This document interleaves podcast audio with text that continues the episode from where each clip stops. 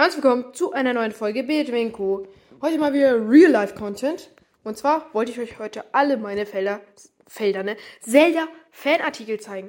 Hier haben wir schon Biri, mein Freund.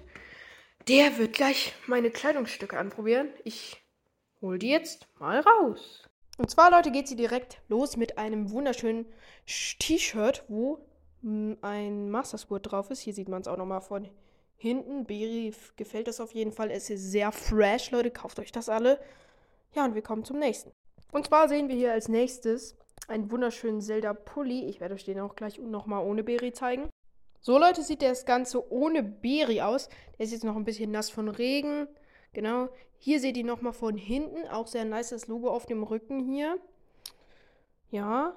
Dann hier nochmal auf dem Arm The Legend of Zelda steht da. Ist auf jeden Fall sehr nice.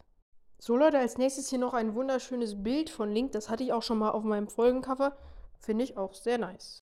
Jetzt haben wir hier noch meine Zelda Mangas. Auf jeden Fall sehr nice, aber es triggert, dass der fünfte fehlt. Ja, hier seht ihr sie auch gleich nochmal von hinten. Ja, genau jetzt. Leute, findet ihr die nice? Ich schon. Als nächstes haben wir hier das TOTK Lösungsbuch. Sehr nice auf jeden Fall mit Logo hier. Und hier ist es nochmal von hinten. Also auf jeden Fall sehr hier haben wir auch noch das gute alte Mastersworks Buch, was ich natürlich immer für meine Folgen verwendet habe. Hier noch von hinten. Vielleicht könnt ihr jetzt mal Pause machen und den Text lesen, wenn ihr hobbylos seid.